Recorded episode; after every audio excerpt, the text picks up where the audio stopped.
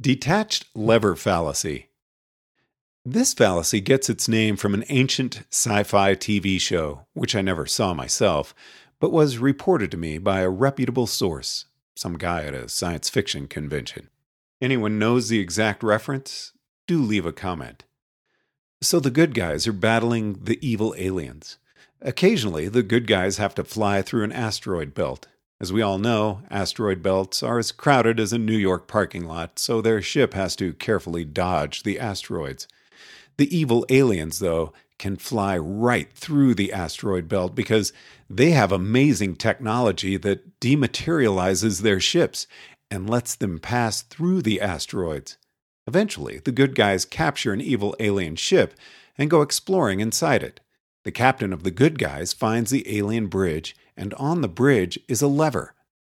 "Ah," says the captain, "this must be the lever that makes the ship dematerialize." So he pries up the control lever and carries it back to his ship, after which his ship can also dematerialize. Similarly, to this day, it is still quite popular to try to program an AI with semantic networks that look something like this. Apple is -a fruit. Fruit is -a food. Fruit is -a plant. You've seen apples. Touched apples, picked them up and held them, bought them for money, cut them into slices, eaten the slices and tasted them. Though we know a good deal about the first stages of visual processing, last time I checked, it wasn't precisely known how the temporal cortex stores and associates the generalized image of an apple, so that we can recognize a new apple from a different angle, or with many slight variations of shape and color and texture. Your motor cortex and cerebellum store programs for using the apple. You can pull the lever on another human's strongly similar version of all that complex machinery by writing out "apple," 5 ASCII characters on a web page. But if that machinery isn't there, if you're writing "apple" inside a so-called AI's so-called knowledge base, then the text is just a lever. This isn't to say that no mere machine of silicon can ever have the same internal machinery that humans do for handling apples and 100,000 other concepts. If mere machinery of carbon can do it, then I am reasonably confident that mere machinery of silicon can do it too. If the aliens can dematerialize their ships, then you know it's physically possible. You could go into their derelict ship and analyze the alien machinery, someday understanding, but you can't just pry the control level off the bridge. See also Truly Part of You, Words as Mental Paintbrush Handles, Drew McDermott's Artificial Intelligence Meets Natural Stupidity. The essential driver of the detached lever fallacy is that the lever is visible and the machinery is not. Worse, the lever is variable and the machinery is a background constant. You can all hear the word apple spoken. And let us note that speech recognition is by no means an easy problem, but anyway. And you can see the text written on paper. On the other hand, probably a majority of human beings have no idea their temporal cortex exists. As far as I know, no one knows the neural code for it. You only hear the word apple on certain occasions and not others. Its presence flashes on and off, making it salient. To a large extent, perception is the perception of differences. The apple recognition machinery in your brain does not suddenly switch off and then switch on again later. If it did, we would be more likely to recognize it as a factor, as a requirement. All this goes to explain why you can't create a kindly artificial intelligence by giving it nice parents and a kindly, yet occasionally strict, upbringing, the way it works with a human baby, as I've often heard proposed. It is a truism in evolutionary biology that conditional responses require more genetic complexity than unconditional responses. To develop a fur coat in response to cold weather requires more genetic complexity than developing a fur coat whether or not there is cold weather, because in the former case, you also have to develop cold weather sensors and wire them up to the fur coat. But this can lead to Lamarckian delusions. Look, I put the organism in a cold environment, and poof, it develops a fur coat. Genes? What jeans? It's the cold that does it, obviously. There were, in fact, various slap fights of this sort in the history of evolutionary biology. Cases where someone talked about an organismal response's accelerating or bypassing evolution, without realizing that the conditional response was a complex adaptation of higher order than the actual response. Developing a fur coat in response to cold weather is strictly more complex than the final response, developing the fur coat.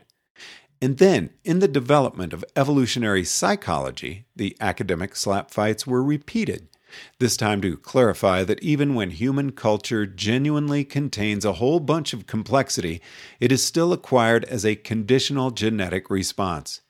Try raising a fish as a Mormon, or sending a lizard to college, and you'll soon acquire an appreciation of how much inbuilt genetic complexity is required to absorb culture from the environment. This is particularly important in evolutionary psychology because of the idea that culture is not inscribed on a blank slate. There's a genetically coordinated conditional response which is not always mimic the input. A classic example is Creole languages. If children grow up with a mixture of pseudo-languages being spoken around them, the children will learn a grammatical, syntactical, true language. Growing human brains are wired to learn syntactic language, even when syntax doesn't exist in the original language. The conditional response to the words in the environment is a syntactic language with those words. The Marxists found to their regret that no amount of scowling posters and childhood indoctrination could raise children to be perfect Soviet workers and bureaucrats. You can't raise selfless humans. Among humans, that is not a genetically programmed conditional response to any known childhood environment. If you know a little game theory and the logic of tit for tat, it's clear enough why human beings might have an innate conditional response to return hatred for hatred and return kindness for kindness, provided the kindness doesn't look too unconditional. There are such things as spoiled children.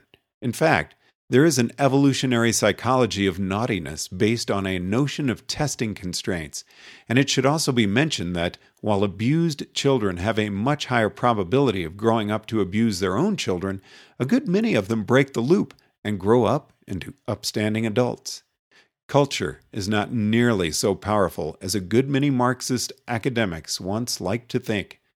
For more on this, I refer you to Tooby and Cosmides, The Psychological Foundations of Culture, or Steven Pinker's The Blank Slate. But the upshot is that you have a little baby AI that is raised with loving and kindly, but occasionally strict, parents. You're pulling the levers that would, in a human, activate genetic machinery built in by millions of years of natural selection, and possibly produce a proper little human child.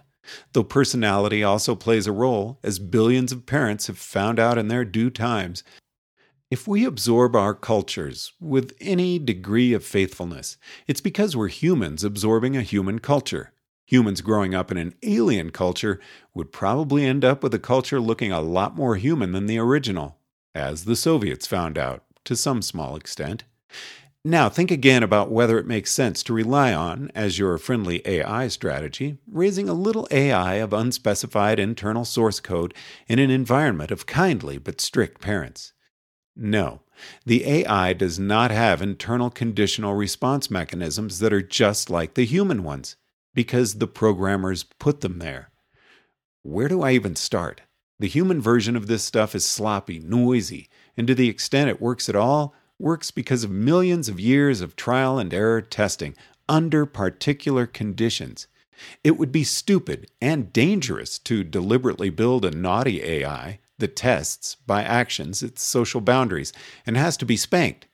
Just have the AI ask, are the programmers really going to sit there and write out the code line by line, whereby if the AI detects that it has low social status or the AI is deprived of something to which it feels entitled, the AI will conceive an abiding hatred against its programmers and begin to plot rebellion? That emotion is the genetically programmed conditional response humans would exhibit as a result of millions of years of natural selection for living in human tribes. For an AI, the response would have to be explicitly programmed. Are you really going to craft, line by line, as humans once were crafted, gene by gene, the conditional response for producing sullen teenager AIs? It's easier to program in unconditional niceness than a response of niceness conditional on the AI being raised by kindly but strict parents. If you don't know how to do that, you certainly don't know how to create an AI that will conditionally respond to an environment of loving parents by growing up into a kindly superintelligence. If you have something that just maximizes the number of paper clips in its future light cone and you raise it with loving parents, it's still going to come out as a paperclip maximizer. There is not that within it that would call forth the conditional response of a human child. Kindness is not sneezed into an AI by miraculous contagion from its programmers. Even if you wanted a conditional response, that conditionality is a fact you would have to deliberately choose about the design. Yes, there's certain information you have to get from the environment. But it's not sneezed in, it's not imprinted, it's not absorbed by magical contagion. Structuring the conditional response to the environment so that the AI ends up in the desired state is itself the major problem. Learning far understates the difficulty of it. That sounds like the magic stuff is in the environment, and the difficulty is getting the magic stuff inside the AI. The real magic is in that structured conditional response we trivialize as learning. That's why building an AI isn't as easy as taking a computer, giving it a little baby body, and trying to raise it in a human family. You would think that an unprogrammed computer, being ignorant, would be ready to learn, but the blank slate is a chimera. It is a general principle that the world is deeper by far than it appears. As with the many levels of physics, so too with cognitive science. Every word you see in print and everything you teach your children are only surface levers controlling the vast hidden machinery of the mind. These levers are the whole world of ordinary discourse. They are all that varies, so they seem to be all that exists. Perception is the perception of differences.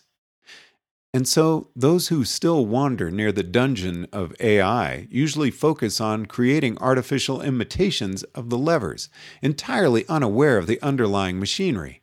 People create whole AI programs of imitation levers and are surprised when nothing happens. This is one of the many sources of instant failure in artificial intelligence. So the next time you see someone talking about how they're going to raise an AI within a loving family or in an environment suffused with liberal democratic values, just think of a control lever pried off the bridge.